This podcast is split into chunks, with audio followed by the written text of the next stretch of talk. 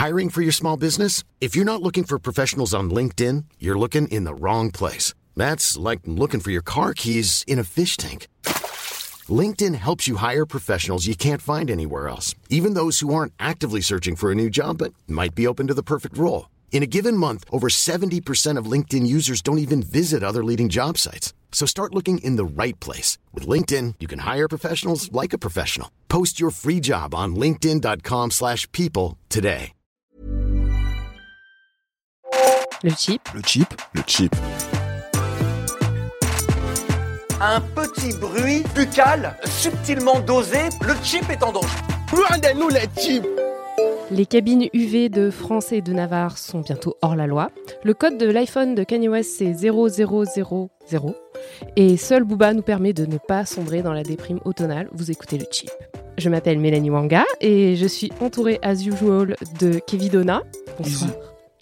Et de François Olac. Je suis là en effet. et on est de retour pour un nouvel épisode du chip.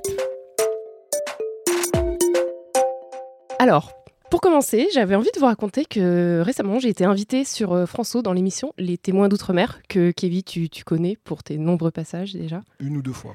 Oui, une ou deux fois, quelques fois. Euh, J'y suis allée pour parler d'appropriation culturelle. Et euh, oui, j'ai bien pensé à mentionner le chip, parce que hashtag autopromo. Tu comme nous as toujours. plugué. Voilà, exactement. Aïe. Euh, on a parlé de wax, de mode en général, et aussi des canons de beauté, avec deux autres invités. Bah, Kim Kardashian, c'est un cas assez particulier parce qu'elle est régulièrement accusée en Oui. fait, de profiter de la culture euh, noire, euh, de la culture africaine, euh, notamment euh, que ce soit bon, sur les tresses, mais aussi euh, sur les opérations de chirurgie esthétique euh, que elle et ses sœurs ont, ont eues, en fait, qui reproduisent quand même beaucoup les, les traits typiques des femmes noires. Et euh, je pense que le- la problématique, c'est qu'en fait, les femmes noires euh, qui ont ces traits-là naturellement que ne coup, sont train pas euh, mises en valeur dans la mode ou dans les médias de la même manière, alors que quand c'est Kim Kardashian qui a des grosses lèvres et des grosses fesses, euh, tout de suite on se dit ah mais c'est génial, on a trouvé un nouveau modèle féminin. Et euh, du coup, voilà, en vrai, vous, vous en pensez quoi de l'appropriation culturelle euh, si, si, euh, On n'en a jamais parlé ici, quoi. Ouais, je ouais, je suis pour, moi je suis pour, ouais, je, je trouve ça génial. Je trouve ça tout à Le tout, mélange des tout est, cultures. tout est génial. Voilà, je pense que la colonisation est un grand partage de culture. Il faut continuer à partager. ouais. J'ai pas mieux que François. Fillon ou Lac, du coup Comment, comment on t'appelle maintenant C'est Filac. Filac. Parce que du coup, j'ai quand même été confrontée à la question, mais euh, est-ce que les blancs ont le droit de porter du wax? Oui, ce qui est une, ce qui est une, une question épineuse. Alors qu'en fait, la question, c'est pas de. L'enjeu, c'est pas de dire aux gens euh, ni aux blancs ce qu'ils ont le droit ou pas de porter. C'est une question de. J'imagine que l'idée, c'est de, de condamner le contexte qui fait que les blancs sont plus récompensés et moins sanctionnés pour euh, ce genre de, de, de- de choses euh, que les gens qui ont donné naissance à ce genre de culture. Bref. Merci François. J'ai résumé ton intervention. Euh, très bien, très bien. Bah, je sais qu'on avait dit qu'on faisait pas de, de buzz euh, à la télé, euh, mais bon, là, c'est François, donc euh, ça fait plaisir à la famille, ça soutient les petits producteurs. euh, donc voilà, on est content. Euh, si ça vous intéresse, euh, si vous voulez en savoir plus sur l'appropriation culturelle, je crois que le replay est toujours en ligne sur le site des témoins d'outre-mer. Alors, au sommaire de cet épisode, deux hommes, deux destins, deux ambiances un peu. hein. Deux salles, deux ambiances. Euh, D'abord, François va tenter de dénouer le problème euh, entre le chanteur slash rappeur slash lover Drake et les femmes, Ouais. de- dans sa musique comme dans sa vie, on peut dire? Oui, Drake a un problème avec les femmes, il faut qu'on en parle. Ok, très bien. Et puis du coup, Kevin, toi, tu vas tenter de comprendre pourquoi la pop culture française a tant de difficultés à se détacher de l'ombre du comédien slash humoriste slash star Eddie Murphy Slash légende. slash légende. Ouais. Goat. Oui, c'est vrai qu'on a tous vu les affiches euh, du flic de Belleville, donc euh, on peut se ça. poser la question, quoi. Et on- enfin, on va finir par nos recommandations euh, pseudo-culturelles de la quinzaine. C'est parti.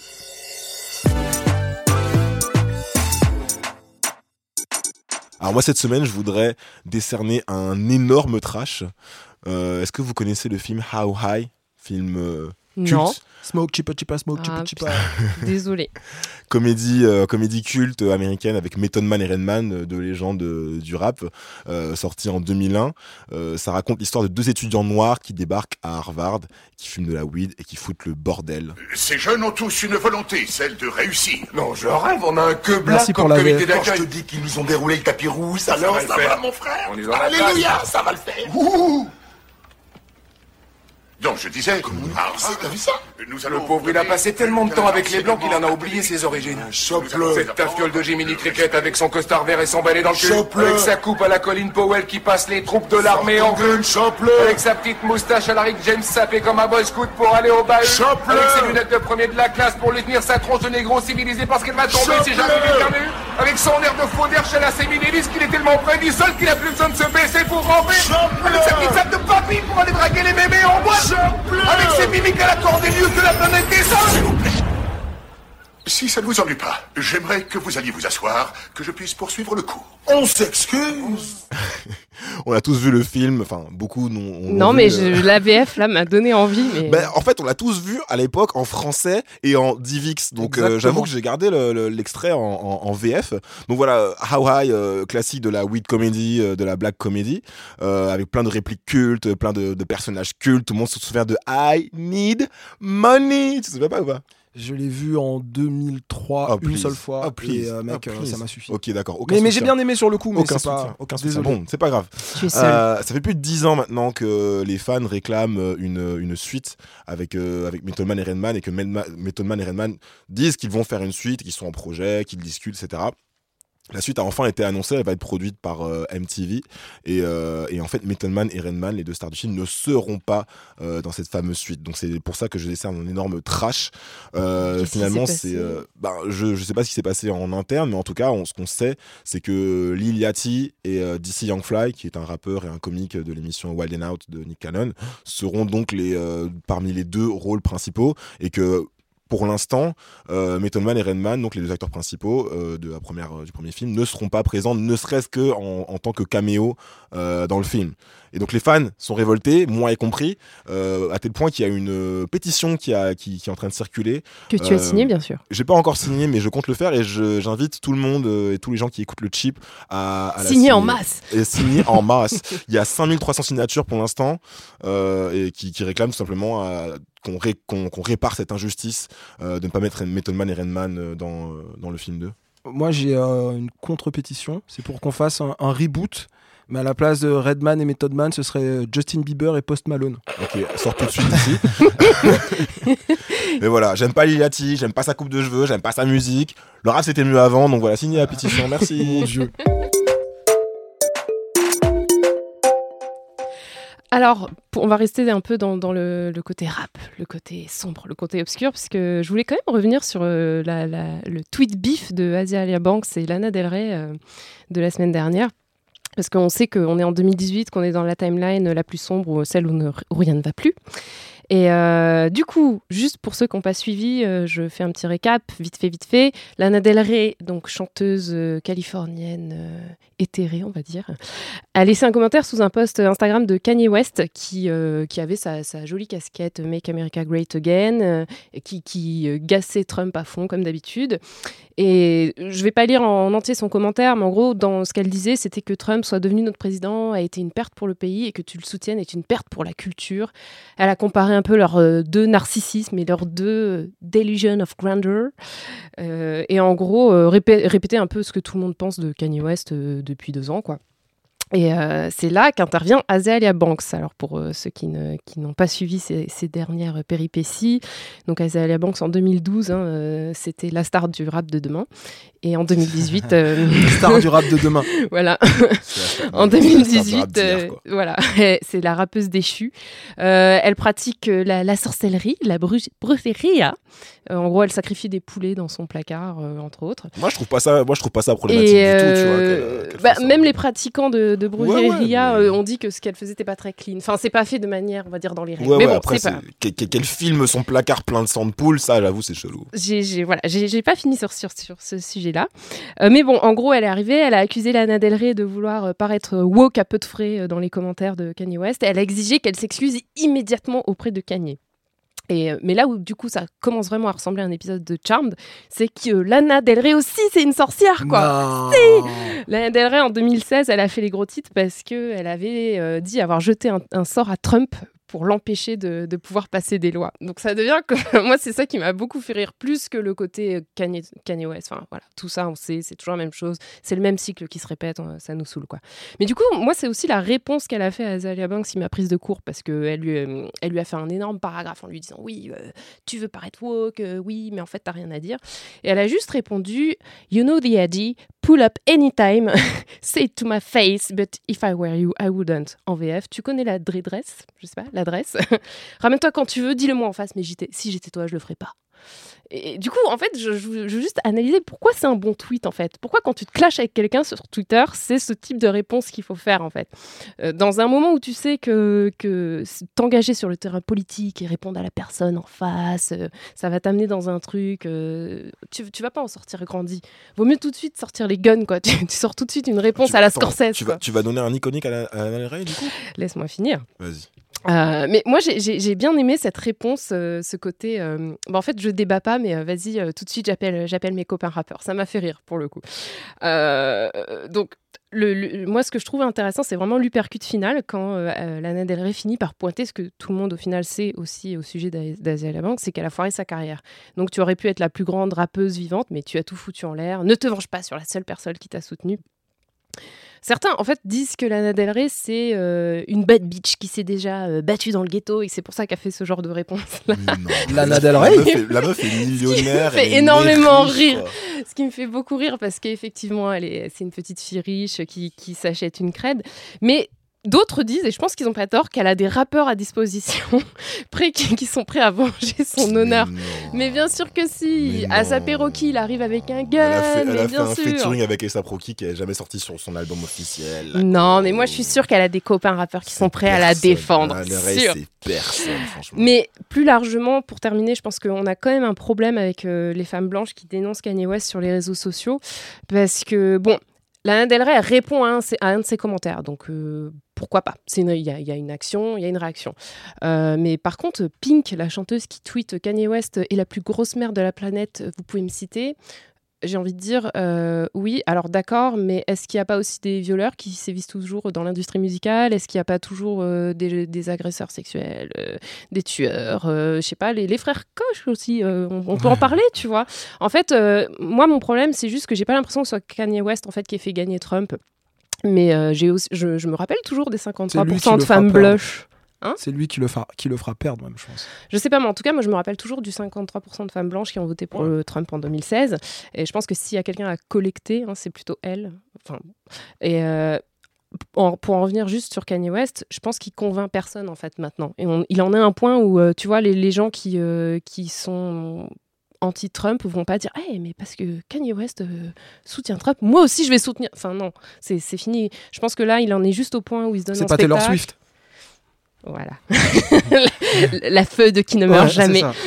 Euh, pour moi, il, il joue juste euh, les oncles Tom de l'extrême droite américaine maintenant. Quoi. Enfin, il dévoile son, juste son ignorance, euh, il perd sa crédibilité. Par contre, euh, pff, pour le coup, moi, je serais prête à prendre des billets pour le fight Lana Del Rey Azalea Banks. Quoi.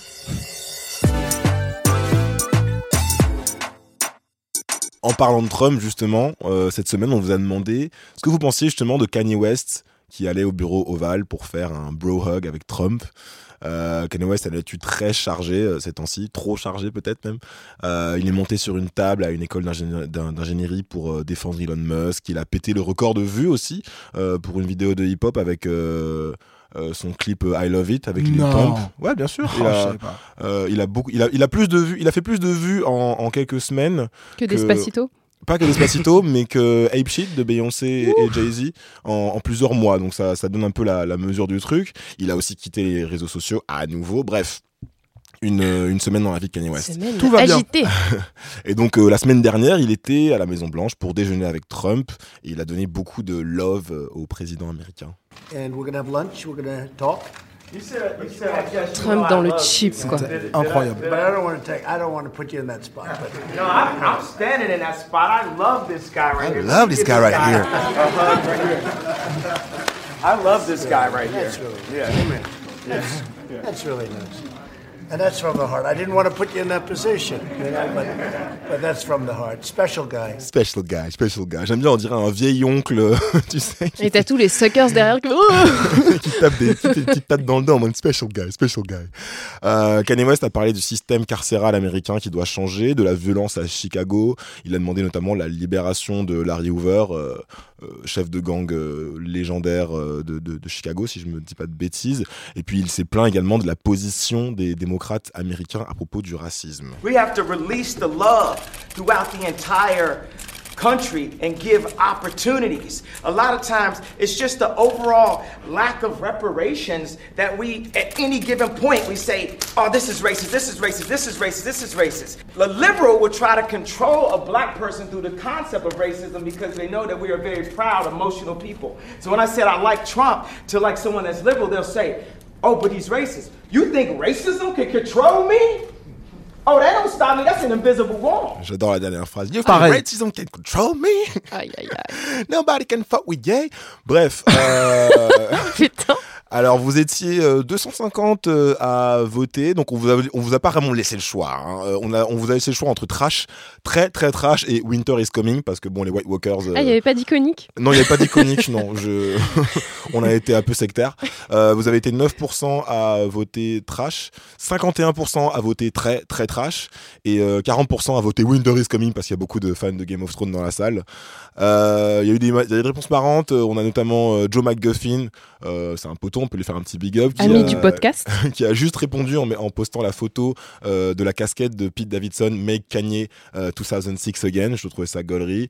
Il y a eu des réponses euh, un peu plus euh, un peu plus empathiques. Euh, la l'instagrammeuse Adeline Rapon euh, qui nous répond pour moi le trash c'est qu'ils sont pas pris en charge parce qu'évidemment euh, on sait que Kanye West a des problèmes euh, de bipolarité, des problèmes de euh, manque de sommeil également parce que dans, dans le dans le dans le bureau ovale, il a dit qu'en fait il n'est pas bipolaire, mais que finalement il avait euh, un problème de sommeil qui fait qu'il devenait un peu, qui vrillait un peu. Euh, bref, euh, moi je trouve ça pour euh, pour sortir Iconique. un peu de... personnellement je, je, je trouve ça évidemment euh, trash et de plus en plus de mal à le défendre. Euh, enfin je, je le défends pas du tout en fait j'ai jamais défendu. Tu l'as Mais, jamais euh, défendu j'ai jamais défendu Kanye West. Jamais défendu Kanye West. J'ai dit que j'arrêterais pas d'écouter ses albums et de consommer euh, ses produits musicaux mais je, je ne défends pas ses, po- ses positions euh, politiques loin de là euh, pour sortir un peu de l'indignation euh, facile, il y, a un- il y a un article assez intéressant sur le site Vox, le site américain Vox. Euh, ils ont interrogé un spécialiste en communication de crise qui s'appelle Eric Bernstein et qui explique pourquoi en fait toutes ces polémiques d'ordre politique finalement ne font pas de mal à la, à la marque Kanye West. Et la réponse du mec, c'est qu'en fait Kanye West n'a aucune n'a aucune influence sur les sujets euh, qui Dont font parle. polémique et dont il se saisit. Kanye West n'est pas pas encore du moins, au, euh, au, cabinet de Trump, Kanye West n'a pas de prise sur les, sur les politiques d'immigration, sur les politiques économiques, des trucs comme ça. Et surtout, et inversement, ses positions politiques finalement ne se retrouvent que très peu dans sa musique ou dans ses Yeezy, euh, dans ses Yeezy 2. Quoi. Quand t'achètes des Yeezy 2, t'es pas en train de te dire waouh, il y a marqué Make America Great Again. Donc finalement, il y a une sorte de, y a une sorte de hum, c'est quoi le contraire de porosité déjà? D'imperméabilité. Le mur. Oui, c'est ça. Il y a une, y sorte, il y a une sorte d'imperméabilité finalement entre les conneries de Kanye West dans le, dans le bureau euh, ovale et, euh, et la marque Kanye West. Ensuite, avec ce qu'il vient de faire là, j'ai l'impression qu'on on se rapproche de plus en plus de la porosité. Voilà, c'est chaud. Euh, dernière réflexion, c'est marrant. On vit dans un monde en 2018 où euh, maintenant Kanye West est donc ouvertement pro-Trump et où Taylor Swift est ouvertement pro-démocrate. Je pense qu'il y a deux ans, La on- darkest timeline. Ça. Comme disait euh, un grand philosophe euh, du 21e siècle, What a time to be alive.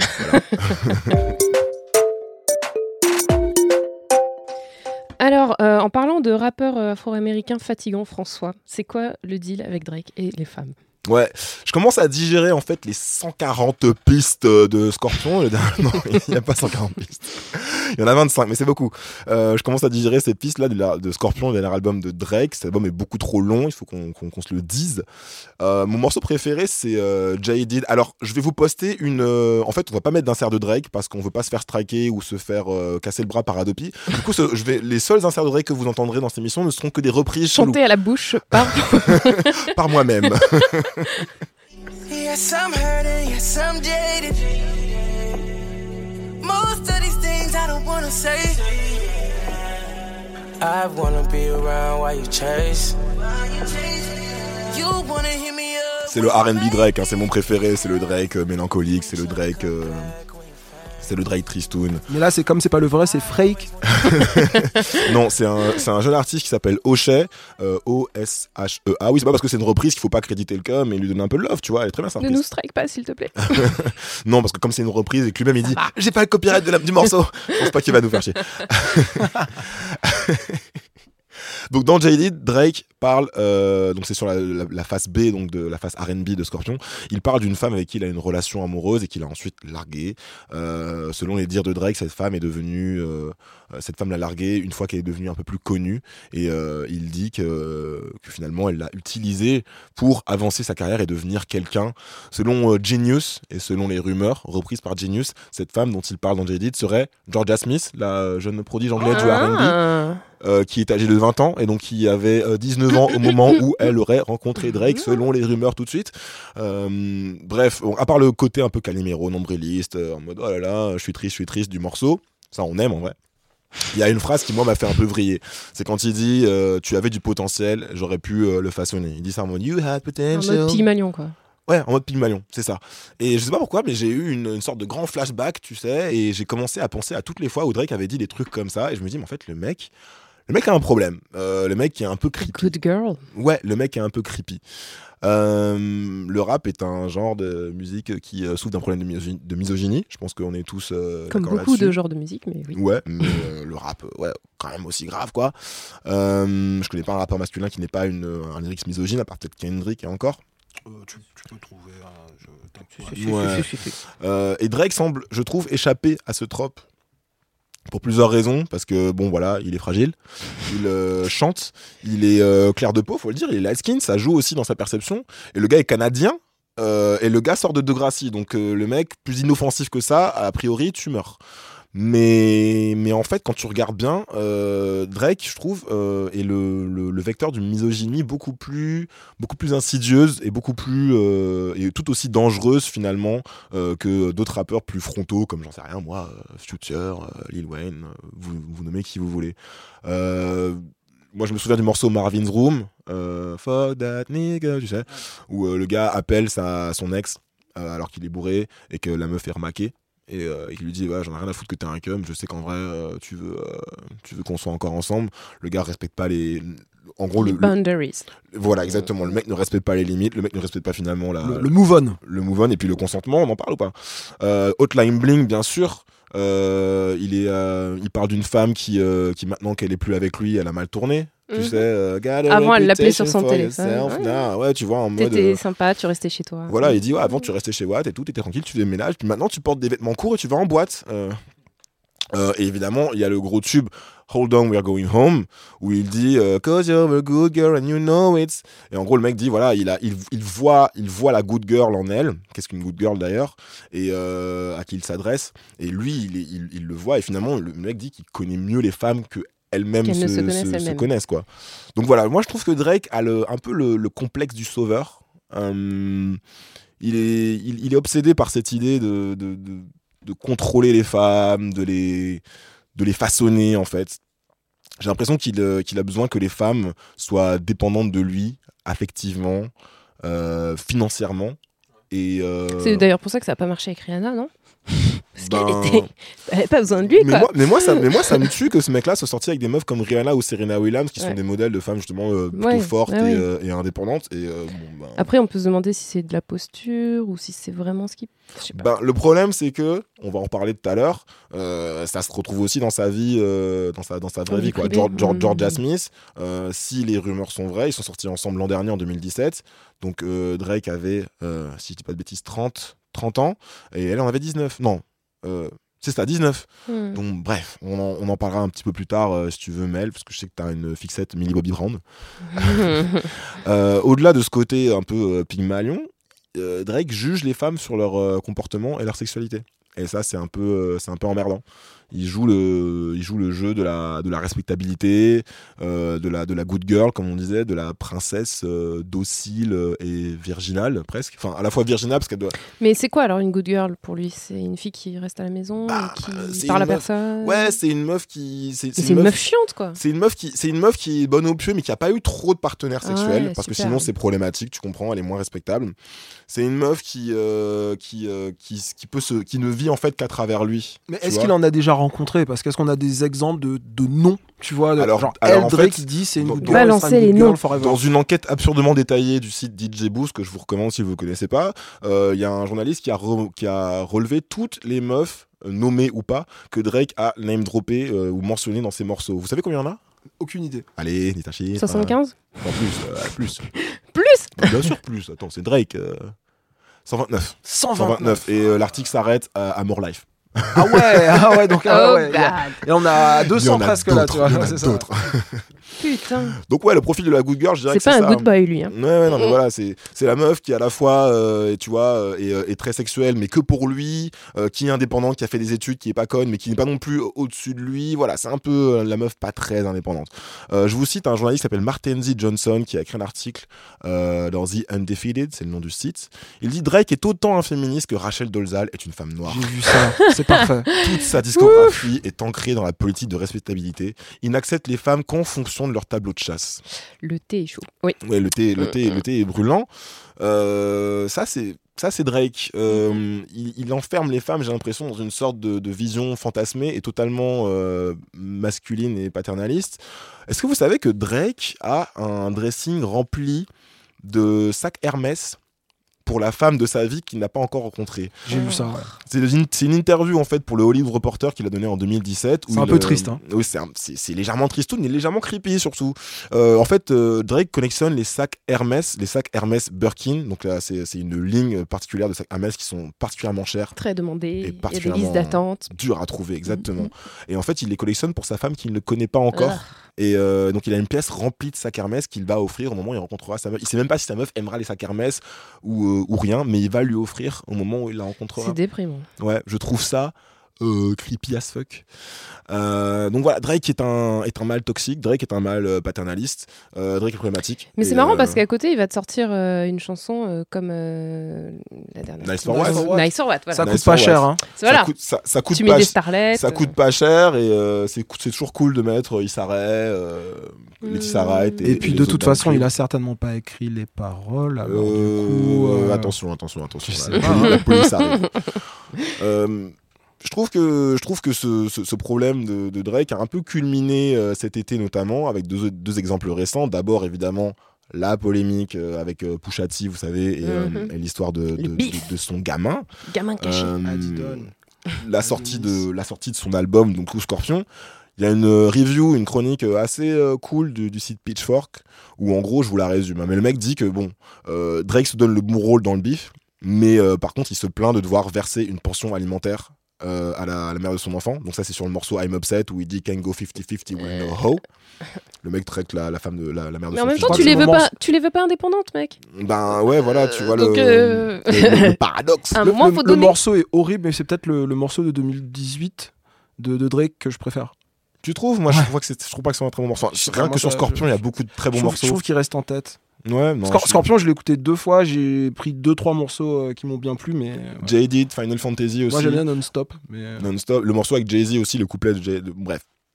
Ce que, le mec dit, ce que le mec de Pitchfork dit, en gros, pour résumer l'album, euh, lorsque tu écoutes un peu le contenu, c'est que voilà, on, on a, on a là un musicien au sommet de son art, mais on a un jeune père immature, sexiste, et que pour, pour euh, finalement apprécier l'album, faut surtout réussir à dépasser la toxicité euh, du personnage. Et, euh, et je, trouve ça, je trouve ça assez révélateur, elle est assez bien la, chronique. Le deuxième truc qui me fait tiquer dans la, volonté de Drake de contrôler les femmes ou d'être. Ouais, c'est ça, de, de contrôler les femmes. C'est l'amitié, son amitié, du coup, avec Millie Bobby Brown, Mm. l'actrice qui joue Eleven dans Stranger Things, qui est âgée de 13 14 ans. 14 ans, euh, qui a déf- défrayé la chronique aussi euh, cet été. Je. Alors, je. je, je, je, je tu, pense tu peux pas- résumer parce que moi j'ai suivi ça de loin. Ben, euh, Euh, Bobby Brown sur un tapis rouge, elle a été. euh, on, lui a demandé si elle connaissait des gens célèbres avec qui elle était en contact, et en fait, elle a dit ah oui Drake, c'est mon, meilleur ami, on s'envoie plein de messages, il me donne des conseils sur. sur mes petits copains et tout le temps on s'envoie plein de messages il me dit que je lui manque trop et je lui dis que moi aussi il me manque trop et que j'ai trop, j'ai trop envie qu'on se voit et lui aussi euh, donc il y avait un côté vraiment fangirl que, que je trouvais assez mignon, mais euh, c'est vrai que quand tu te mets euh, du côté de la personne en face qui est un adulte de 30 ans bien tassé, c'est envoyer des messages à une gamine de 14 ans et lui donner des conseils. alors, sachant que Mar- Millie Bobby a des parents problématiques qui la mettent vachement en avant, la, la laissent aller à des soirées toute seule. Enfin, il y a vraiment un, un côté un peu Lindsay Lohan qui, qui fait assez peur pour son avenir. Mais euh, voilà, ouais, ça, ça a défrayé la chronique, effectivement, parce que euh, il y a quand même un côté un peu Alors, chelou. Quoi. alors à titre perso, je, je, je pense pas du tout que Drake ait une, une relation euh, ambiguë avec euh, Millie Bobby Ah, Brown. tu Je- peux pas savoir, tu le- n'es pas dans leur texto, tu sais. Alors là, franchement, Drake peut. Sachant que le mec, quand même, euh, enfin, il y a quand même un truc avec les mineurs. Quoi.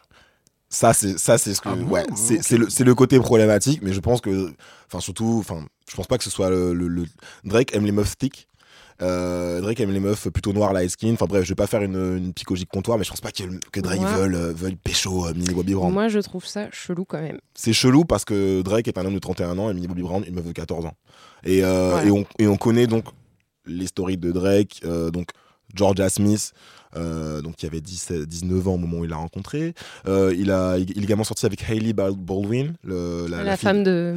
La fille de de, Justin. Alec et la, voilà, la, la copine maintenant de. La femme euh, Ils se sont mariés cet été pardon.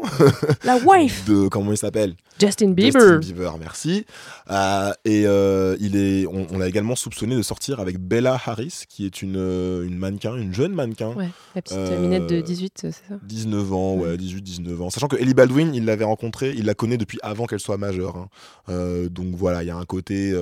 Alors je dis pas Il y a qu'on un est. track record. Ouais, je dis pas qu'on est dans du MeToo, mais c'est c'est quand même euh, c'est quand même borderline. Disons qu'il y a une disparité des pouvoirs entre un homme beaucoup plus Dans vieux, 20 ans, euh, on va avoir un, un dossier qui va sortir. bah, moi, je pense pas qu'il a jusque là parce que le gars a tellement l'embarras du choix. euh. Mais ouais. C'est pas une question de choix. hein. Oui, Les prédateurs, ils sont pas. R. Kelly, il a le choix, hein, mais qu'est-ce que tu crois? Ouais, non mais c'est non c'est vrai, c'est vrai, c'est vrai. Bref, de toute façon, y a- il y a- de toute façon, même s'il se passait rien entre eux, je comprends que ça fasse polémique avec Bobby Brown parce que voilà, il y a une, T'imagines, dispari- il y a une t'as- disparité de pouvoir en fait entre un homme beaucoup plus vieux et beaucoup plus euh, riche et célèbre, tout ce que ouais, tu veux, et une meuf qui fait la girl. Il y a forcément, il y a forcément même inconsciemment un rapport de prédation quoi. Et, euh, et donc je trouve ça marrant que ça se retrouve à la fois dans sa musique et dans sa vie.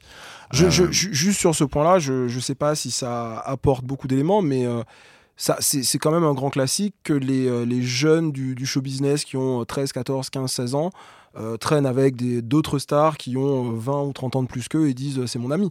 Ouais, Euh, moi, et je- justement, il y, a- il y a eu- il y a, il y a eu des rumeurs, notamment à l'époque de Michael Jackson, mais Michael Jackson, il avait ouvertement des, des- des amis adolescents. Ça ne ça rend pas la question plus Je simple crois que c'est un pour sujet pour un autre podcast. Mais voilà, c'est ça, ça que je veux Qui dire. a eu c'est, un euh, procès, quand l'ex- même. L'exemple qui me vient en tête, c'est Michael Jackson, mais la, je veux dire, célé- célébrité, ça rend précoce, tu vois. euh, si t'es si célèbre à 16 ans, bah, à 16 ans, tu vas traîner avec des gens de Tu- 30 Ça, ça rend précoce, mais il y a.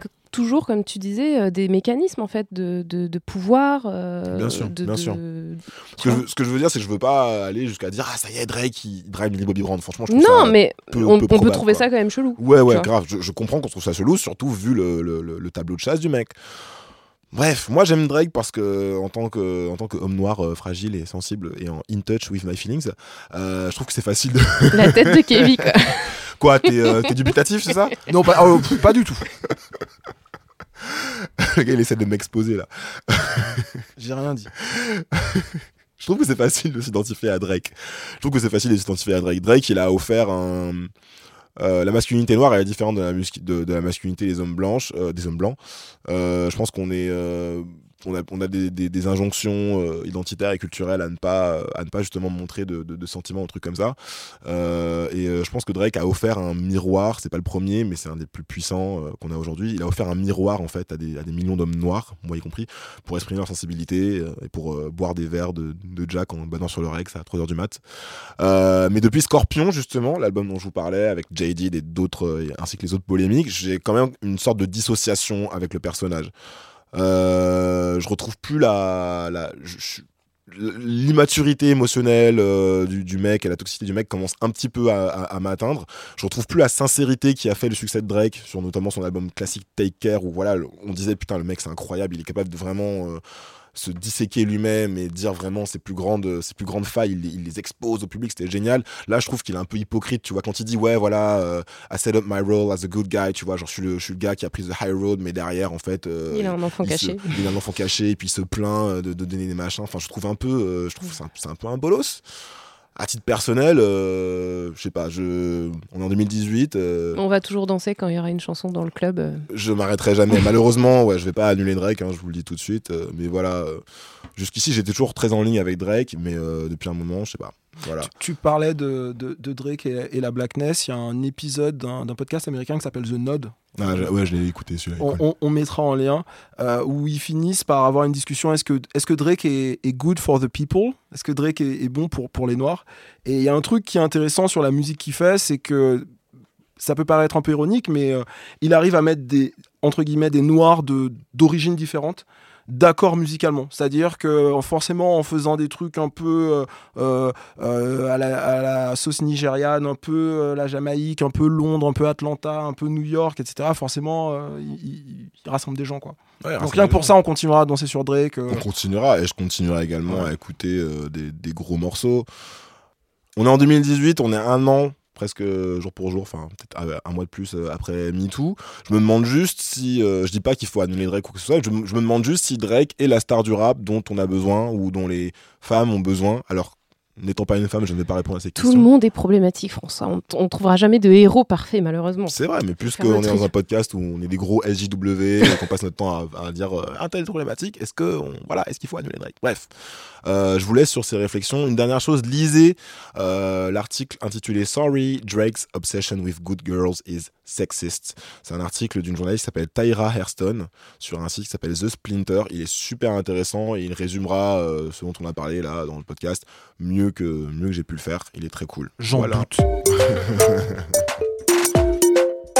Alors, Kevin, euh, tu vas maintenant nous expliquer pourquoi tous les ans, à la période de Noël, je regarde Un prince à New York alors que c'est pas un film de Noël. C'est ça, je, je vais me charger Il euh, neige de, quand de même cette mission, hein. euh, d'essayer d'un- d'un d'un peu de, de- de savoir pourquoi Eddie Murphy euh, pèse. Et euh, il y a une première chose qui me vient à, à l'idée, tu, tu l'as mentionné, c'est, tu as parlé des affiches dans, dans le métro, moi c'est c'est la bande, euh, la bande annonce d'un film. Vous connaissez Miami? Euh, non. Vous allez adorer. C'est vous les Français Oui, de Belleville. Ravi de vous rencontrer. Chez nous, t'es pas un vrai flic. Toi, t'es là pour observer, ok Est-ce que t'es dingue Tout est faux de moi ou quoi Donc, j'ai pas le droit d'avoir un gun, j'ai ni le droit d'interroger des témoins. Vous profitez Qu'est-ce que je peux faire alors Rien du tout. Vos clés de voiture. Du grand cinéma. J'ai entendu le rire d'Omar Sy, donc c'est bon, Mais non, bingo Elle est là, ma voiture. C'est ça ta caisse? Même deux flics à Miami, on va pas le faire en fait. Alors, le- le- la, la bande-annonce, c'est euh, le, le flic de Belleville de Rachid Bouchareb qui sort cette semaine sur vos écrans. Euh, vous aurez euh, entendu euh, déjà, enfin, la bande-annonce en elle-même est déjà remplie de, de références à L'Arme Fatale, à Deux flics à Miami, Rush Hour et compagnie. Les buddy movies, quoi. Ouais, avec des cops. Mais avant tout, ça ressemble à ça. Ah, si, si, si, si. Allez là C'est euh, Crazy Frog, c'est ça hein Alors, alors, il faut remettre les choses à plat tout de suite. Euh, c'est le, le morceau s'appelle Axel F. Euh, pardon, le morceau s'appelle Axel F. Oui, ah oui, d'accord. Axel Follet, ok, d'accord. Axel. Follet. Tu croyais quoi? Rien, je crois que c'était- parce que Crazy Frog, le son de Crazy Frog s'appelle aussi Mais arrête Axel de parler de Crazy Frog Ok, désolé. Bah, en fait, donc Crazy Frog a repris Oui, euh, oui, il y a quelques années ce, ce morceau d'un compositeur allemand qui s'appelle Harold Faltmeyer. Mais euh, le- je pense que ça lui a fait à la fois du mal parce que la, la version de Crazy Frog est assez insupportable, mais en même temps ça lui a fait beaucoup de bien parce que en Au droit porte-monnaie. d'auteur, en porte-monnaie, ça En lui termes de bien. royalty, le gars est bien. Alors moi j'ai téléchargé la hein. sonnerie euh, Non, pas toi. j'étais au lycée. Ça lui a Shame. peut-être fait des. Shame. Et puis, euh, il, a, il, a, il en a fait une autre euh, musique de film qui a pas trop mal marché, c'est celle de Top Gun. Euh, du coup, euh, j'ai revu mes classiques pour, euh, pour vous parler d'Eddie Murphy. Deux œuvres en particulier, Delirious, un stand-up de 83, et bien évidemment le flic de, de Beverly Hills de 1984. Euh, je pense que à, à- à bien observer Eddie Murphy et la façon dont il est reçu ici, il y a des choses intéressantes à, dire déjà euh, sur euh, ce que représente Eddie Murphy euh, pour moi personnellement. C'est euh, l'année 2010 en fait, c'est une année un petit peu de déprime professionnellement, je sais pas trop ce que je veux faire, je me fais chier à l'école de la santé et donc je deviens un nerd de stand-up et je tombe sur Eddie Murphy. L'origin story de Kevin. Exactement, la, la révélation La de préquelle. malade. Le- le- la révélation incroyable. On fera la préquelle après le film. Euh, mon, mon coloc se souvient encore qu'il entendait des bruits bizarres. En fait, je convulsais euh, de, de- de rire. Et donc voilà, euh, Eddie Murphy, euh, c'est un mec qui, euh, qui commence dans, dans le showbiz au tout début des années 80 dans, un, dans une émission culte qui s'appelle le SNL, Saturday, Saturday Night Live. Euh, il est très jeune, il a 18 ans. Euh, le show existe encore en fait. C'est un show légendaire parce que ça fait plus de 40 ans. Mais c'est pas bien 75. maintenant. Enfin, Il y a des hauts et il y a des bas. Voilà. Mais, euh, mais c'est quand même intéressant que ça continue. Enfin, le- on leur doit quand même euh, Billy Crystal, Will Ferrell, Tina Fey, Chris Rock, Bill Murray, Maya Amy Poehler. Rudolph, Amy Poehler, Amy Sarah Poehler. Silverman, euh, Ben Stiller, Adam Sandler, etc. etc. Adam Sandler, on aurait pu s'en passer. mais ah ouais, mais il est, il est super, il est super big en fait. Mais vrai, euh, vrai. bref, Eddie, Eddie euh, il arrive au début des années 80 au SNL et redonne un, un second souffle, une seconde, une seconde jeunesse à, à l'émission qui en fait aurait pu s'arrêter à cette époque-là. Et il va atteindre très rapidement une immense popularité au niveau national. Euh, juste pour vous donner un, un exemple, euh, il a présenté le show alors qu'il était dans le casting encore du show. C'est-à-dire que chaque émission, ils reçoivent une superstar. Voilà, il y a un Hmm. host qui vient présenter l'émission et le casting travaille pour le host. Eddie Murphy faisait encore partie de Il était l'émission. tellement il, était- bon que- il était déjà tellement une méga star qu'il venait déjà en, Ah ouais, en présentateur de l'émission. chaud. Ce qui devait mettre une ambiance un peu bizarre euh, dans, dans l'équipe. Euh, si ça vous intéresse, YouTube est une, YouTube est une mine d'or. Il y a des sketchs, euh, par exemple, comme White Like Me, où il se met en, en whiteface pour aller, euh, euh, pour aller un peu explorer le privilège blanc. C'est euh, c'est priceless. Mais, mais moi, surtout, ce qui m'a marqué de l'époque du SNL, c'est euh, un sketch qui s'appelle First Black, First Black Astronaut, le, premier astronaute noir. Donc en fait, ça commence sur euh, un plateau de JT. Il y a une, speakerine blonde qui explique que euh, le, premier, le premier astronaute noir a été annoncé. Et, pour en parler, on, reçoit Eddie Murphy. Et Eddie arrive remonté sur le plateau en disant qu'il vient d'entendre deux blancs qui parlent entre eux. Et il y en a un qui dit Ouais, c'est quoi cette histoire Euh, C'est Pourquoi c'est important euh, d'en- d'envoyer un astronaute noir? On envoie déjà des singes depuis euh, 1962. Euh, donc Eddie Murphy en a marre et il décide de répondre. Now, I figured that it's that's the last straw, and it's time to point something out to you people. Black people do not look like monkeys. White people look like monkeys. Et donc après ça, il fait venir le caméraman blanc, lui, soulève son pull, expose son torse velu, puis compare au sien de torse, qui est complètement imberbe. Et donc il dit ça.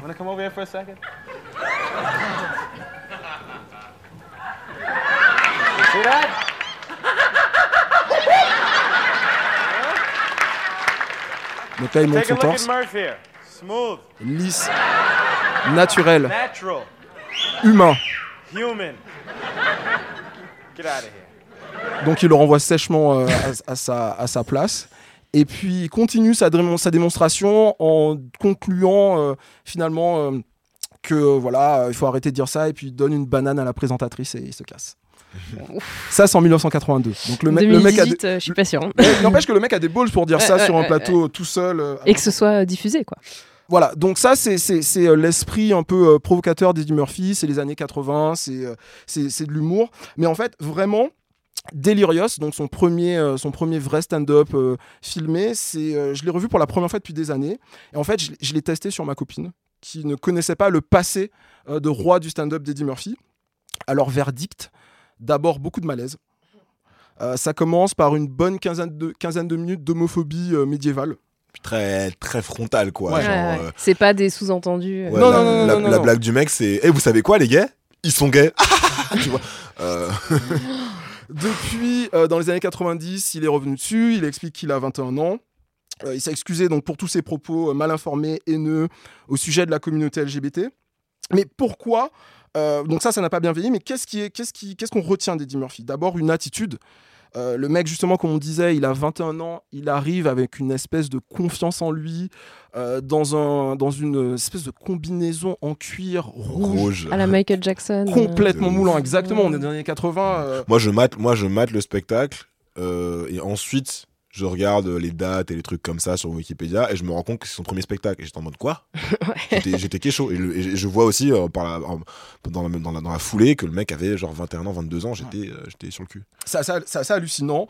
Euh, donc déjà, il y, a- il y a ça, il y a cette attitude, il y a, il y a ce bagou, et puis il y a un talent indéniable. Alors, à l'époque, ça choque aussi, ça met les gens très mal à l'aise parce que euh, euh, il y a beaucoup de profanité, comme on dit. Il dit plus de 200 fois le mot fuck et les dérivés de fuck en, en une heure à peu près, ça fait À, beaucoup. à- à cette époque-là, c'est étonnant, c'est ça? Ouais, à cette époque-là, il y a déjà des gens qui disent fuck, mais à ce niveau-là. Ah, mais à cette époque-là, t'as Seinfeld qui fait son stand-up gentil, euh, Bah, où déjà, n'y a pas de gros mots. Déjà, il y a ça. Et puis surtout, euh, Eddie Murphy, on le connaît en direct à la télé sur les chaînes, les chaînes hertziennes. On dit pas du tout, du tout, du tout fuck. Donc il faisait Mais des choses un peu inoffensives, des, des chansons, des trucs comme ça. Donc les gens se disaient, bon, bah, on va aller voir Eddie Murphy avec, avec notre enfant. Et en fait, non. D'accord. Il n'y a pas des OGs comme Richard Pryor qui ont commencé déjà à jurer euh, sur, sur scène et tout euh Bien sûr qu'il le faisait déjà, mais pas à la télévision en télé, ouais. le samedi soir. D'accord, Eddie ok. Murphy le faisait pas non plus. D'ailleurs, on Ok. peut toujours pas dire fuck aujourd'hui euh, au Bien SNL. sûr, ouais. Mais par contre, sur scène, euh, il y, a- il y avait vraiment une, une espèce de surprise des gens qui l'avaient connu par la télé et qui découvrent, euh, qui découvrent ça. Ok. Euh, Il y a un talent indéniable, c'est c'est plus qu'un imitateur en fait. Le mec a des véritables euh, talents de chanteur, donc il, il reprend des, des, euh, ouais, des, des pop stars, des grandes, des grandes stars des, des années 80, et ses imitations sont parfaites parce qu'il les a perfectionnées au cours du SNL. And whatever James is saying is some real heavy shit to James. Ah, c'est euh, James, euh, meaningful Brown. James Brown. Ah, c'est ça. of he ended off with. he meant that shit that he just said, boy. Everything. He said, And you get mad, you start putting the needle back, saying, "What the fuck did I just miss?" And the people say, Ouais, ça. Son, son imitation de, de Michael Jackson aussi. euh, Elle est, elle est incroyable, la, la, la That's voix, the enfin, James Brown il, a, lyric. il a fait des albums de musique. He wrote that shit. très mauvais. He was writing a song, said, "I need a word here." Hey, that's good.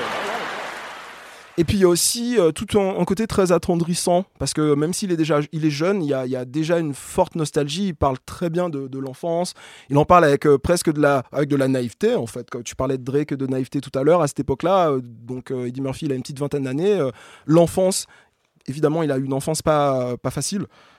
C'est un sujet hyper important pour lui et il fait tout ça sans aucun pathos. C'est sur Netflix ou même sur Spotify en audio. Euh, donc voilà, c'est un héritage assez, euh, assez massif sur, euh, sur le stand-up aux États-Unis et même au niveau international. Euh, c'est pas moi seulement qui le dis. Chris Rock, donc à l'occasion de- des 40 ans du, SNL, il racontait comment Eddie Murphy avait changé, changé sa vie lorsque lui il était enfant. Qu'en fait, il découvrait que l'humour, la comédie, ça pouvait être une carrière, ça pouvait être un métier, on pouvait en faire quelque chose.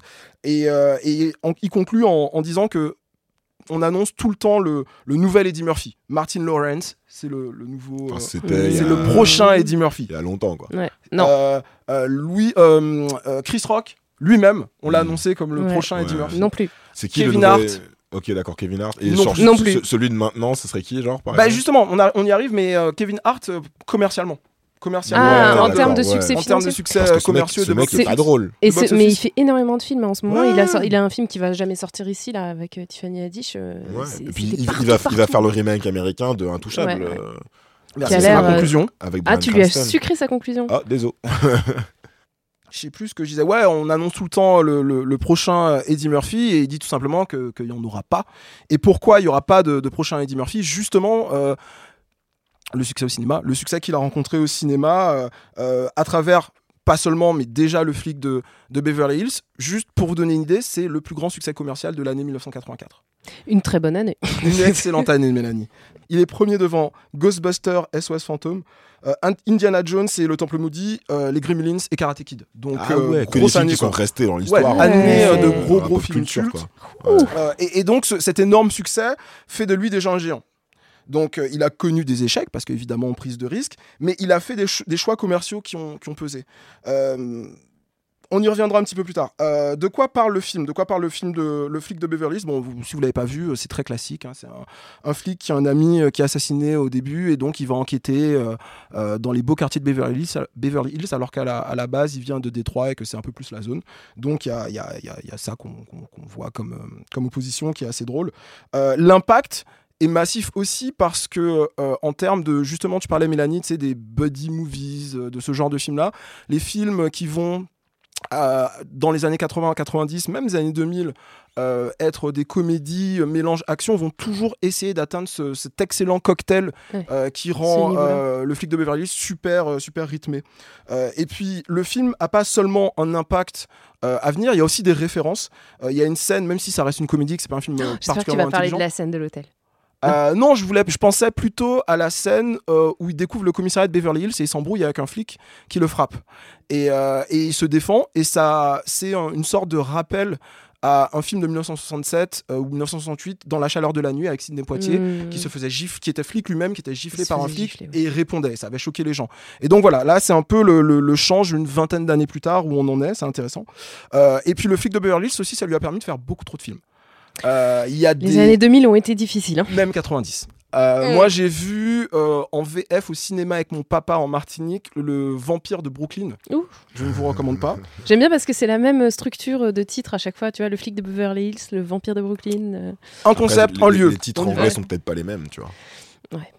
Mais Euh, les Français savaient comment les vendre du coup. Et puis un dernier truc sur l'héritage de, de ce film, c'est euh, la, la figure du commissaire euh, en colère. My blatant disregard for proper procedure. You damn right, wise ass. The mayor called the chief, the chief called the deputy chief, the deputy chief just chewed my ass out. You see, I don't have any bit of it left, don't you? You're a good cop. And you got great potential, but you don't know every fucking thing. And I'm tired of taking the heat for your ass. Ouais, le chef de police est toujours noir et il est toujours vénère contre les héros qui ont foutu la merde dans le quartier. Ouais, ouais, ouais, ouais. C'est exactement ça. Vous allez me faire niquer par ma hiérarchie, Euh, etc. ils l'ont monté à un niveau euh, assez, Ouais. euh, assez élevé, ça. Mm. Ça a été repris par exemple en France à l'époque du Jamel Comedy, euh, Jamel Comedy Club.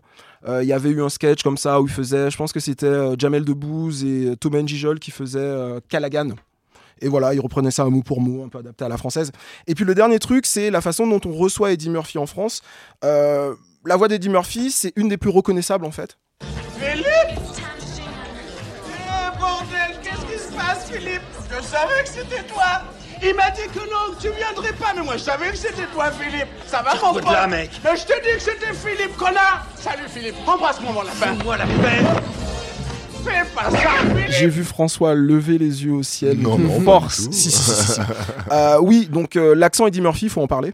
Euh, plus que des, des accents antillais ou des accents africains, je mets beaucoup de guillemets.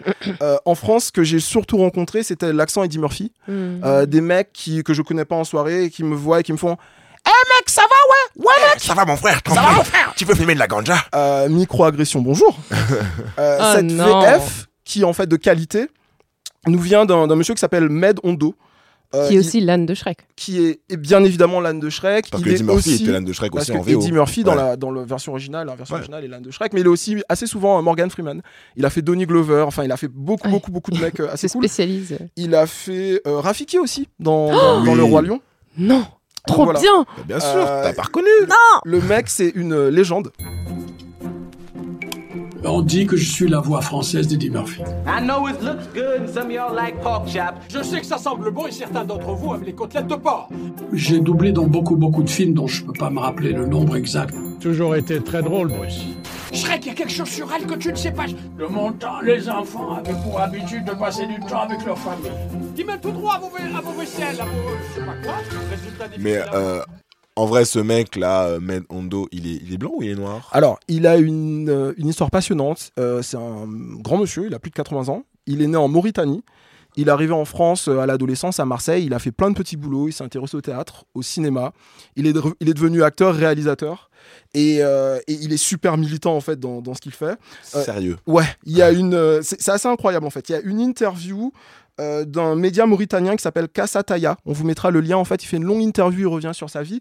Parfois, lui-même en fait euh, remet en, en question les choix d'Eddie Murphy, mais il est bien conscient que le succès d'Eddie Murphy, ça lui son profite, succès à lui c'est son aussi, succès à lui, ça, finit par, officielle. par, par lui, lui profiter. Et en fait, là où ça devient vraiment problématique, c'est que ça devient en fait la voix des, des Noirs en France et que ça ne correspond à rien du tout. C'est Ouais, cet accent, réalité, ça correspond à aucune réalité géographique, historique ou quoi que ce soit. C'est vrai, quand ça me fait penser, ça me fait penser à la voix de euh, Sébastien le crabe dans la, la- la petite La petite sirène. sirène. Je crois que c'est Henri Salvador. Eh ben, À chercher, hein, je- Henri Salvador. Ouais. Ou Astrache. Euh, on trouve des, des trucs sur, euh, sur YouTube, par exemple, euh, où on explique comment faire la voix d'Eddie Murphy. Et, Oh et le sous-titre, c'est Vous avez toujours voulu apprendre à imiter un black marrant sans pour autant que ça ait l'air raciste. Parfait. Aujourd'hui, on apprend à imiter Eddie Murphy. Euh, Ça, ça, c'est quoi Ça c'est quoi C'est la, la, le tuto pour apprendre. C'est un tuto pour c'est la apprendre. à- caption d'une vidéo, c'est ça YouTube? Ouais, ouais, voilà, c'est ça. Ok, d'accord. Oh non. Et puis pour finir, toujours aussi en bon goût, les guignols de l'info. Bonjour, monsieur le président. Mais il t'a tiré dessus Bah qu'est-ce que tu crois? C'est un flic blanc qui voit un noir, c'est un putain de réflexe ici. Mais c'est complètement. euh, Salut Bob. Bonjour monsieur le président. Bouge pas, négro C'était la voix de, de Obama, c'est ça? C'est la, voix- la voix d'Obama. Qui a pris un otage dans les Ouest Mais ils sont fous, ces Américains Oh, du calme, dit, monsieur le président. Excusez-le, monsieur le président, il est nouveau. Pas de problème. Oh putain C'est Obama ça? Pardon, monsieur le président. Ouais, ouais, la voix d'Obama, c'était ça. je J'ai mis ma main dans ma poche. Je sais pas comment tu fais. hein. L'instoche, mec. Suffit d'identifier l'ennemi. Mélanie, une réaction? Euh, Ça ressemble pas du tout à la voix d'Obama. Et euh, Mais on est plus proche justement de la version, v... Et ils version sont morts, les française guignols, de... non? C'est- de... Ouais, ça a 3, 4, 5 ans ça. C'est bien. Bref. Aujourd'hui, Eddie Murphy, il attend son dixième, son dixième enfant. Euh, il continue encore à tourner, il est sur des projets. Euh, en 2018, il est encore dans le top 10 des acteurs hollywoodiens ayant généré le plus de revenus. Euh, entouré de Samuel L. Jackson, de Morgan Freeman, aux côtés de Ford, de Robert Downey Jr., Jr., de Tom Hanks. Euh, il veut plus faire de stand-up. Si, si, j'ai lu une interview assez récente, genre de 2016 ou 17, où il disait que voilà, il, il y pensait, mais qu'il voulait, il voulait pas faire du stand-up à proprement parler, mais plus un truc avec du chant, de la danse, un peu un truc, tu vois. euh, Un one-man show, euh, un one-man à show, la ouais. française. Plus un one-man show, ouais, Oh un truc à la Gad Elmaleh quoi. Ouais, il dit que s'il veut revenir, c'est pour faire un truc, c'est pas juste du stand-up, c'est pas un truc. euh, On a hâte. Euh, et commercialement parlant, ce qu'on disait tout à l'heure, c'est que celui qui a certainement pris la, la relève, c'est c'est Kevin Hart. My mom gave me permission to cuss one time. One time she gave me permission to cuss. I'm school, I'm Donc il raconte quand sa mère lui a donné l'autorisation de dire "Kevin, un come gros pour la première fois. Told me to come to the front of the class, wrote a note, stapled the note to my chest. Said, make sure your mother read the note. I get home, my mom read the note. The note said, maybe if you showed your son some more attention at home, he wouldn't act like a fool in school. Right? My mom read the note, she said, let me tell you something. You tell her, mind her damn business before I come down there and I beat her ass. He said, all right, cool. I walk in class, Miss Green, my teacher, she starts speaking to everybody. Hello, good morning, good morning, hello, hello, good morning. She see me, she was like, Kevin. I said, Miss Green. She said, did you let your mother read the note? I said, yes, I did. She said, well, what did your mother say? I took a deep breath, I looked at my friends, I was like, it's about to go down.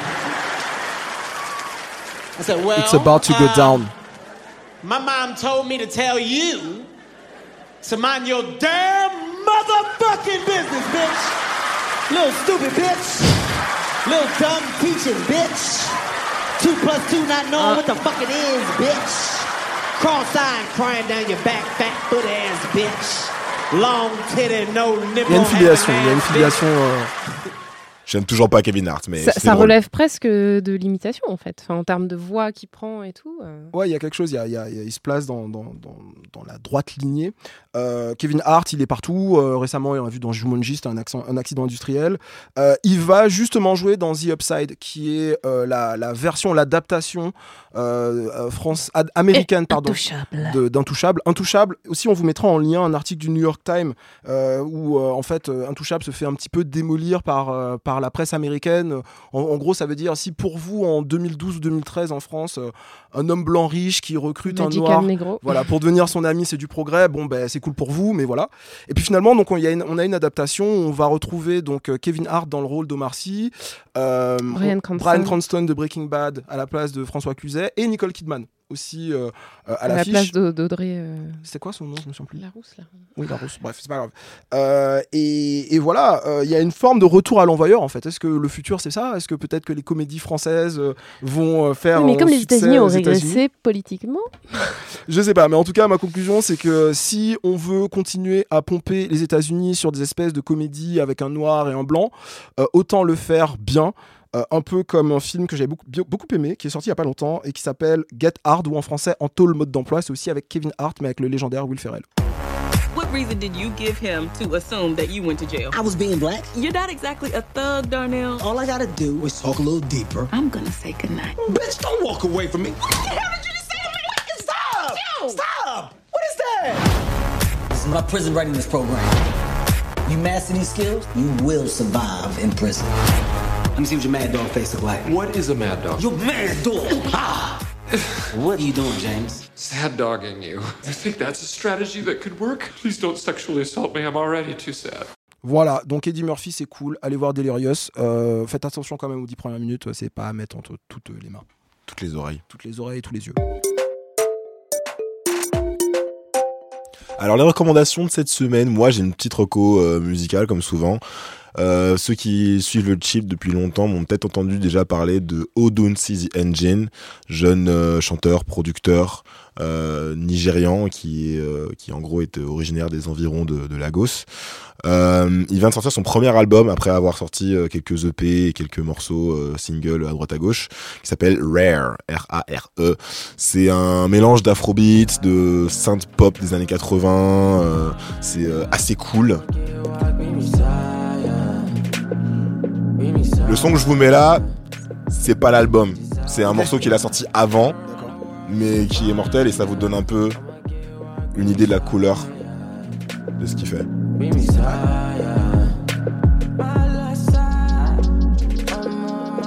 Il a écouté Drake, non? Il a totalement écouté Drake. C'est pour ça que je l'aime. tu as trouvé son remplaçant. Ouais. Odun the Engine. Je m'attendais à un album beaucoup plus, euh, beaucoup plus enlevé, beaucoup plus afrobeat, quelque chose comme euh, ce que peut faire euh, Burna Boy ou euh, euh, Mr. Easy. Pas du tout, en fait. C'est de la musique à écouter à 2h du mat, euh, à moitié bourré. c'est vraiment, c'est vraiment sympa. Un peu comme Drake, oui, comme, tu dis. Il y a des, euh, l'album est quasiment entièrement produit par Odunsi euh, lui-même et il y a des featuring euh, assez cool, c'est très bien choisi. Euh, il y a notamment des, poids lourds de la scène nigériane comme Davido et Runtown. Donc pour ceux qui, suivent un peu la scène nigériane, c'est c'est good to go quoi. Allez-y. Donc voilà, c'est dispo sur Spotify. Odunsi The Engine, rare, s'il vous plaît, je vous en supplie, écoutez-le. Alors, c'est la rentrée, hein, la rentrée des séries. On est toujours au taquet. Moi, j'ai envie de vous parler de All American. Y'all set me up, make me look bad? You got me confused with somebody else, bro. Yeah, go back to Crenshaw. What you say? Say that again, bro. I ain't come here for this. Well, you better not disrespect me. You came here to play football. Am I right or am I wrong? Ah, le football américain. Alors, euh, c'est une série qui, pour moi, raison numéro un, qui euh, va convenir aux fans de Friday Night Lights. Je sais pas si vous avez vu cette série. J'ai vu quelques épisodes. Qui est quand même une des grandes séries des années 2000. Donc, si vous l'avez pas vue, remédiez-y tout de suite. Euh, c'est une série qui, se- centre autour d'une petite ville du Texas et de son équipe de football euh, du lycée. Euh, et donc c'est en fait une série qui parle beaucoup plus de société que de football au final. Et c'est aussi une série qui n'a pas connu le succès qu'elle méritait parce qu'elle est arrivée avant Peak TV, ce qu'on connaît actuellement. Je pense que si elle sortait sur Netflix aujourd'hui, ce serait un carton international. D'ailleurs, c'est aussi une série qui a révélé Ma- Michael B. Jordan après Ouais. son passage dans The Wire dans les deux dernières saisons, où il jouait un rôle de quarterback. Donc, euh, quand j'ai vu All American, une série de foot, d'adolescents, euh, de différentes classes sociales euh, qui se, qui s'opposent, de scènes de mecs qui courent au ralenti, euh, je me suis précipitée euh, parce que. Ah ouais? Ah, mais oui, parce que Scène je de me suis dit. Allez, non, non, non. Mais c'est surtout ce qui est intéressant, c'est que le héros euh, est noir. Donc c'est Spencer James qui est incarné par un certain Daniel Ezra, qui euh, et du coup est un ado issu euh, du district de Crenshaw au sud de Los Angeles. Donc euh, une, une partie défavorisée et euh, qui euh, va euh, au lycée de Beverly Hills pour euh, s'entraîner et Ah dis potentiellement devenir plus tard un grand joueur. Euh, donc là où Friday Night Lights, ça, ça se concentrait quand même sur les white trash, euh, là on suit du coup un ado afro-américain. Ouais. Est-ce qu'il y aurait une version euh, à Belleville c'est comme là une version avec je sais pas le fils Une d'Omar version du euh, foot, mais il y aurait tellement une série française à faire sur le foot de banlieue, mais bon, tu- vu, vu la- la- ce qui se passe en ce moment à la télé française, je crois que c'est pas pour tout de suite. Mais là, du coup, c'est intéressant parce que c'est la série traite vraiment du décalage euh, entre un entourage en majorité blanc et riche qui veut utiliser un jeune homme noir et pauvre à des fins commerciales, quoi. En gros, il de la thune sur son dos, quoi. Donc la série, il y a aussi Ty Diggs dedans, qui est un acteur qui a fait plein, plein, plein de séries. Ouais, euh, ouais, euh, et notamment The Good Wife ou Empire. Euh, il joue ici le rôle du coach au grand cœur. Donc euh, là, c'est vraiment la relation entre deux hommes noirs euh, qui sont dans un milieu qui, qui ne les comprend pas et qui veulent, euh, qui veulent y réussir. Bon, il y a beaucoup de déjà-vu. Hein, L'ado de quartier difficile qui débarque chez les riches, ça rappelle un peu Newport Beach pour les fans de Ah oui, cette ça, magnifique série. Aussi. Zi aussi. La relation père-fils avec le coach, pour ceux qui ont vu Friday Night Lights, ça va leur rappeler le coach Taylor, qui euh, voilà, est toujours dans nos cœurs. Et euh, il y a bien sûr aussi tout- toutes les castes du lycée, euh, il y a tous les codes avec le triangle amoureux, la bande son hype. Il y a aussi des dialogues un peu gnangnan, parce qu'on est sur la CW, malheureusement, qui est la chaîne pour les ados. Euh, Il y a certains acteurs, on se demande un peu comment ils sont arrivés là, mais bon, bref. Euh, moi, j'y crois parce que les pilotes, c'est souvent difficile d'avoir un bon pilote qui annonce bien l'instant Pour l'instant, il n'y a qu'un épisode. Mais je voulais quand même en parler parce que, voilà, le- les nostalgiques de Friday Night Lights qui avaient envie de voir plus de personnages noirs, euh, eh ben, seront servis avec cette série. Alors moi ça va être court, ma recommandation cette semaine c'est un podcast français qui s'appelle euh, Splash, c'est produit chez Nouvelles Écoutes, c'est présenté, présenté par euh, Étienne et Laurine euh, qui toutes les deux semaines s'attaquent aux questions économiques qui dérangent, donc les paradis fiscaux, à quoi servent les notaires, etc. Et du coup j'en ai profité pour poser une question. Donc j'avais croisé euh, il y a quelques mois euh, Étienne euh, à un apéro et je lui avais dit ouais j'ai une question. Une question d'auditeur. Et donc voilà, j'ai posé ma question et en gros c'est pourquoi la vie coûte-t-elle aussi cher en Outre-mer? Et, et donc Étienne est parti à l'enquête. En Outre-mer. Non, alors du coup il est resté, il est resté chez lui, il, est, il est prof à Marseille, mais il a bien bossé. En fait, il, il part, son point de départ, c'est euh, l'entreprise euh, CGA CGM qui est basée à Marseille et donc il part de cette entreprise pour faire toute une analyse très très fine. Et, euh, et, euh, bon, il y a plein de facteurs qui expliquent ces, ces- problèmes euh, de, de- prix, de coût de la vie assez exorbitants aux Antilles. Mais il interroge les experts, notamment Michel Branchy, un économiste martiniquais. Et puis aussi, il vulgarise pour les gens qui n'ont pas de licence d'économie des, des enjeux qui se passent principalement aux Antilles, mais qui aussi se retrouvent dans le reste des, des Outre-mer. Donc, euh, euh, il aborde notamment la question coloniale, des, des questions qui fâchent, qui, qui- qui grattent un peu. Gratter? Euh, il parle, il parle d'ethnoclasse. euh, tout ça, tout ça. Donc oui, moi je vous recommande. Merci Étienne, il a fait du super boulot et c'est un podcast vraiment très cool. C'était le chip. On revient dans 15 jours. Et ce, malgré vos réclamations hebdomadaires sur les réseaux sociaux pour qu'on soit là toutes les semaines. On peut pas, on a des familles nombreuses. euh, voilà. On revient dans 15 jours. En attendant. Famille nombreuse. Vous pouvez nous suivre sur Twitter, Instagram, euh, sur arobase le chip podcast. Vous pouvez demander des news à François. Non, pardon. Et Pardon Mais surtout, euh, vous pouvez surtout nous envoyer des questions parce que on s'est dit que ça serait sympa de préparer un épisode euh, questions, questions pour un champion, où on pourrait répondre à vos dilemmes pop culture et race. Voilà, parce qu'on est comme ça. Et pour les nudes, le, le hâte de François, c'est Franzoul. Arrêtez là, arrêtez. L'embuscade. Euh, Laissez-nous une review sur iTunes, pardon, Apple Podcast. Euh, Mettez-nous 5 étoiles euh, pour nous faire remonter dans le classement. On est sur Spotify aussi. On est arrivé sur Spotify, on Ouf. est dans la place. Comme jamais. Écoutez-nous, parlez de nous à votre famille. Euh, cette émission a été réalisée par Quentin Bresson et on lui dit merci Quentin. Merci Quentin. À très vite. Bisous.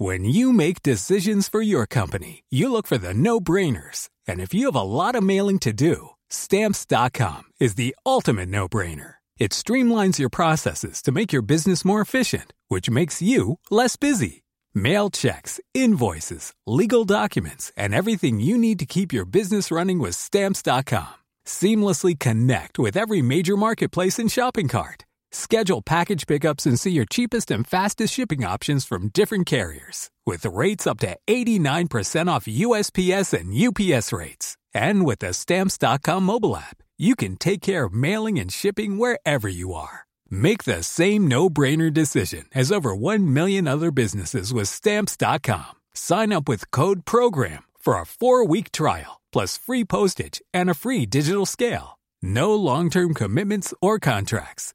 That's Stamps.com. Code PROGRAM.